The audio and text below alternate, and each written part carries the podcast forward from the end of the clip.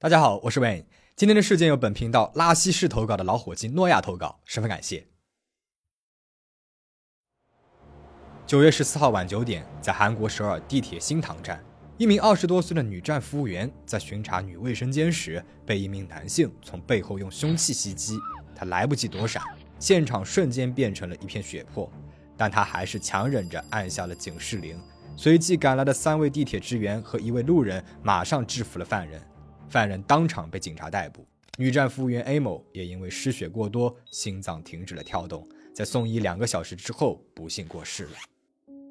新闻一经报道就引起了巨大的话题。这起犯罪并不是发生在凌晨或者是人迹罕至的荒郊野外，而是在灯火通明、人流量非常大的新堂站。大家纷纷猜测，是不是6年前在江南站发生的无目标杀人案又再次的悲剧重演了呢？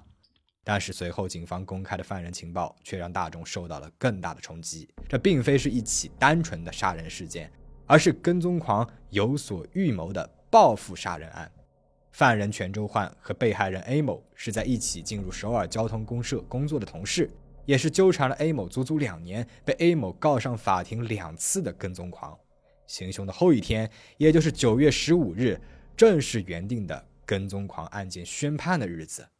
跟踪狂和被害人本该是最不应该出现在同一个空间的关系，但是 A 某为何在已经拿起了法律武器后，在本该最安全的职场里手足无措地遭受了这么残忍的杀害呢？这犯人究竟是什么样一个人，能够在如此人来人往的公共空间毫不避讳，大胆地狠下杀手呢？全周焕第一次遇到 A 某是在公司的新人教育会上，之后从2019年的11月到2021年的10月，长达1年的时间里，全周焕给 A 某发了多达350多次短信电话骚扰，说自己有多喜欢 A 某，想要和他交往。见 A 某不为所动，他就开始威胁他，说自己的手上有偷拍的 A 某的地铁站女厕的视频，如果 A 某不和他发生关系，或者给他1个亿，他就把这些视频全都泄露出去。A 某他忍无可忍，在21年的10月7日以非法拍摄等嫌疑起诉了全周焕。收到起诉的第2天，警方呢就申请了对全周焕的紧急逮捕，但是辖区内的法院却以全某的居住地和职业都很稳定，不用担心他毁灭证据或逃跑的理由，撤回了拘捕令。没有拘捕令，这意味着全周焕依然是一副自由身，随时可以对 A 某做出伤害。而警方采取的措施仅仅是把 A 某登记在人身保护的出警系统当中，没有提供智能呼救设备和居住地巡逻等更有力的保护措施。在起诉后的3个月内， A 某依然还是接到了全周焕的20多通电话，他在电话里面破口大骂，你是想要毁掉我的人生吗？你到底想要什么？他还威胁 A 某答应撤诉进行私下调解。不堪骚扰的 A 某在今年的1月再次以跟踪骚扰犯的罪名起诉了全周焕，但这次不知是怕检方再次的驳回诉令，还是全周焕乖乖认罪，称再也不会骚扰 A 某的态度骗过了警方，这次警方甚至都没有申请拘捕令。8月18日，2桩案子再加上原告方拒绝调解，全周焕被判处了有期徒刑9年，1审的宣判日定在了1个月后，9月15日。但这本应该伸张正义、大快人心的走向却截然而止，染上了一层恐怖的血红。就在宣判日的前一天， A 某死在了全周焕的凶器下。那本该完全和被害人隔绝开来的全周焕，究竟是如何得知了 A 某的工作地点，轻而易举地让罪行得逞的呢？据悉，全周焕虽然是被首尔交通公社解除了职务，但是由于审判还没有结束，他依然保留着职员的身份。犯罪当天，他被监控拍到了背着装有凶器的帆布包来到了龟山站，并且称自己呢是休假当中的佛光站的职员，需要查询一些信息，登录了站内的通信网，获取了 A 某的具体工作日程和地点。随后他又用一次性的乘车票前往了新堂站，换上了一次性的卫生帽，在站内藏了1个小时，等待着 A 某出现。8点56分，当他看到了 A 某走进女卫生间时，马上尾随进入，并且挥舞起了凶器。在这个过程当中，我们可以发现，全周焕他并非一气之下的冲动犯罪，而是经过了周密的计划的。他用现金购买了一次性的车票，就是为了不暴露当天自己的行踪；而戴一次性的卫生帽，是为了防止自己的头发散落在现场，被 DNA 检测暴露身份。也就是说，全周焕的计划呢是杀害 A 某之后隐蔽自己的身份，从犯罪现场逃走。如果不是 A 某在受重伤情况下还不忘按警铃来呼唤其他同事，全周焕很有可能已经逃跑了。被捕之后，全周焕在接受警方调查的时候也承认自己计划犯罪已经很久了，而动机呢就是想要报复让他锒铛入狱的 A 某。在进一步调查的过程当中，发现了更加令人冲击的事实是，在犯罪当天早上，全周焕甚至还去到了法院，提交了厚厚的案件反省书，一边是写着反省自己罪行的书信，而另外一边呢，却在脑海里面缜密地计划着如何杀害 A 某。对他来说，反省书不过是用来减轻刑罚的工具罢了，又哪有半分真心在这里面啊？A 某被杀害之后，他的公司首尔交通公社帮忙办理了葬礼手续。站务员在站里面去世的事情是十分罕见的，更别提是被前同事给杀害了。公司上下也都陷入了冲击和悲痛当中，而最悲痛的当然莫属于遗属们了。平日里 A 某怕父母担心，从来都没有提过全周焕威胁他的事情，只有和妹妹提起过有一个男人在骚扰自己。发生了事故之后，遗属们哭着求记者们不要报道 A 某的个人信息，不希望 A 某到死只是作为一个被跟踪狂跟踪的身份被人记住。同时，遗属们呢也强烈地指责了交通公社在事件过程当中的失责，杀死 A 某的不只是全周焕，还有失职的公司和公检法部门。从公司层面上来看，被害人和加害人身处同一个职场，应该更加积极地采取措施来确保他们不会有接触。但他们只是解除了全周焕的职务，没有向内部人员做出警示，要阻止全周焕来获取 A 某的任何信息。在对 A 某的保护上面也没有采取任何措施，只顾着掩盖公司里的丑闻。这决定性的失职导致了这场悲剧的开端。A 某的妹妹透露，正是因为公司这样的态度，连姐姐最亲近的那些同事们都不知道她就是被跟踪的那一个，还为全周焕打抱不平，说他平时人挺好的呀，到底是谁举报的呢？ A 某虽然是受害者，但却因为害怕公司里面的同事们的口舌，无法堂堂正正的开口，也没有地方可以倾诉，反而被同事们无心的态度狠狠的伤害了。而在这场案件当中，公检部门的处理方式也存在着太多的问题了。如果能够正常申请拘捕令并且提交法庭，全周焕也不至于在庭审前一天还能够自由的在街上游荡。更值得我们注意的是，全周焕在2018年、2020年就已经分别有散布淫秽物和殴打出租车司机以及毁坏公用物品的2次前科。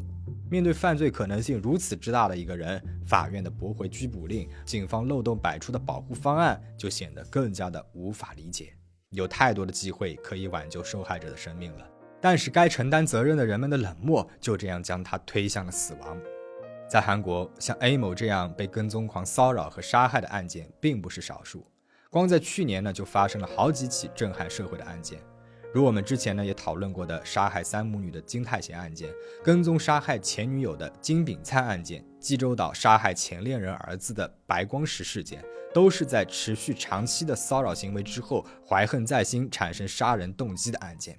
根据韩国警方公布的数据显示，2020年跟踪骚扰犯罪相关的举报就有4515起，但是其中只有区区 11%488 起报警最终进入了司法程序进行惩戒。而作为无嫌疑当场释放的案件有4027件，高达 89%。 在2021年前的韩国，对跟踪狂犯罪的认知和惩戒都非常的不完善，没有专门针对此条的法律，即使发生跟踪犯罪，也只能够被分类为持续欺凌，处以最低的处罚强度10万韩元以下罚款。因此警方接到了报警，来到了现场，也只能够根据法律来行动。虽然受害者要求逮捕加害者，但是跟踪相关的犯罪是属于侵犯，警察呢也没有逮捕的权利。而在受害者得知无法逮捕的这一情况之后，害怕对方会对自己加以报复，也只能作罢。2021年3月，经过多年的推进和提案，韩国终于是正式的通过了针对跟踪骚扰类犯罪进行处罚的法案，第一次将跟踪狂定义为了犯罪。根据法案，在没有正当理由的情况下，接近或者是关注被害人或者是其家人，反复利用发邮件、打电话、发短信、寄送物品、文件、影像等行为，诱发被害人不安感或者是恐惧心，将被分类为跟踪骚扰犯罪。对跟踪骚扰犯罪的处罚可以处以3年以下的有期徒刑，或者是3000万韩元以下的罚款。法律开始实施后，到2022年的8月，警方第一次将跟踪骚扰犯罪单独列出来进行了统计。统计结果显示，警方所受理的跟踪骚扰犯罪举报案件数量是达到了27234起。另外，在要求警方保护人身安全的犯罪案件里，跟踪骚扰案件所占的比重最高了，达到了4266起。公布了法案之后，依然也有如此多的案件发生，我们可以想象得到，在法律发布之前，该有多少受害者因为跟踪狂而遭受的痛苦，生命受到了威胁。但是作为一个新通过提案的法条，跟踪骚扰处罚法当中依然存在着许多的漏洞。首先呢，就是时效性。在报警跟踪案件之后，赶到现场的警方会进行应急措施、紧急应急措施、临时措施3个阶段的程序。应急措施呢，就是将加害者和受害者进行分开调查的现场一次性措施。紧急应急措施是在警方判断事件可能会发展为犯罪时，禁止加害者使用通信手段或者是其他方式靠近受害者100米以内，但是紧急应急措施的期限无法超过1个月。而最后一个阶段才是将加害者扣押在拘留所的临时措施，但同样该措施的时效只有1个月，哪怕是被关进拘留所，最多呢也就只能够待上1个月。这样的措施究竟对犯人能够起到多大的警示作用呢？而更大的一个问题是，虽然该法案制定了临时措施制度，但实际进行批准的案例却少之又少。即使警方认识到了严重性，认为应该把加害者转交给拘留所，最终被法院驳回的概率也是高达72%左右。10件案件里面就有7件会被法院拒绝，因此哪怕报警了，也很难从根本上阻止加害者接近受害者。第2，跟踪骚扰处罚法适用于反意思不罚罪，意思就是如果双方通过了和解，受害者不愿意处罚加害者时，那么加害者就也不用受到处罚了。因此在许多的案件当中，加害者会嚣张地威胁受害者，如果不进行私下和解，之后会进行更加凶残的报复，这反而让受害者陷入了更加被动的局面。光有这样一条法案就能够确保受到跟踪狂持续伤害的人真的安全了吗？不会再发生无辜的牺牲了吗？在法案颁布1年之后发生的新塘站女卫生间杀人案件已经给出了我们最悲凉的答案了。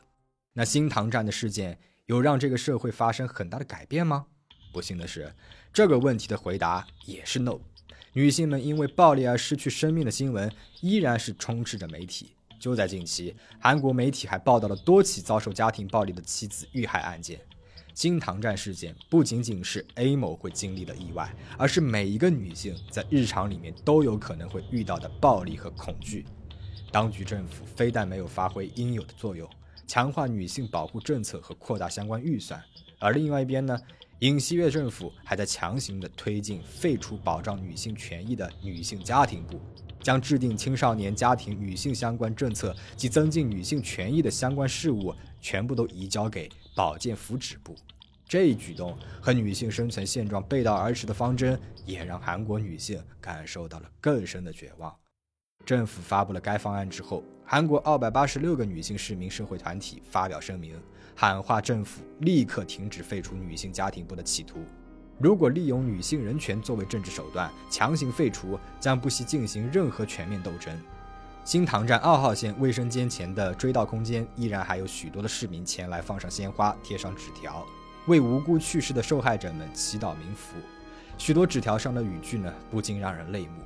我想活着下班，我们一定要活下来去战斗，在愤怒当中我们也不会停止行动，为了那个不再存在厌恶和歧视，不再发生冤死的世界。还要死多少的女性才能够改变这个现实呢？